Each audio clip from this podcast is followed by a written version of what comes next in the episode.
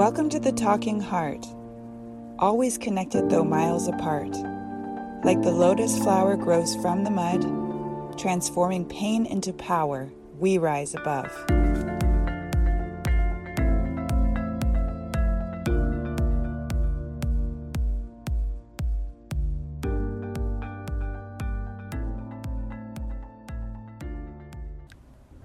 Look at the people in your life, especially those you don't like, and find that you have the most aversion to.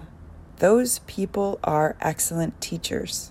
If you look at them as your teacher, instead of a person who is bothering you or making your life miserable, you can ask yourself, what can I learn from this person? What is it that I can't stand about this person? And how might I be like them? And be totally honest with yourself because none of us are perfect. None of us are filled with only light and goodness. We all have darker parts of ourselves, and it's those darker parts that we tend to run from or refuse to accept.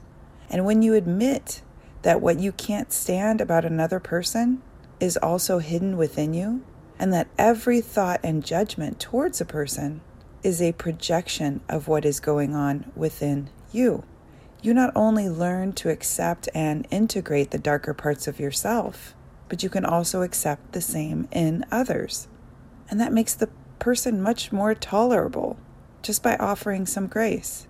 When you drop your judgment of the other, you ignite your compassion towards the other and yourself for being human, for being hurt, for being closed off and angry, for having character defects, or whatever way you perceive the other you can't be judgmental and compassionate at the same time.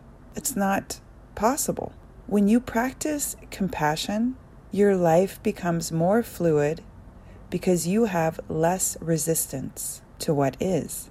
You accept others for who they are, where they are, and acceptance is always the answer.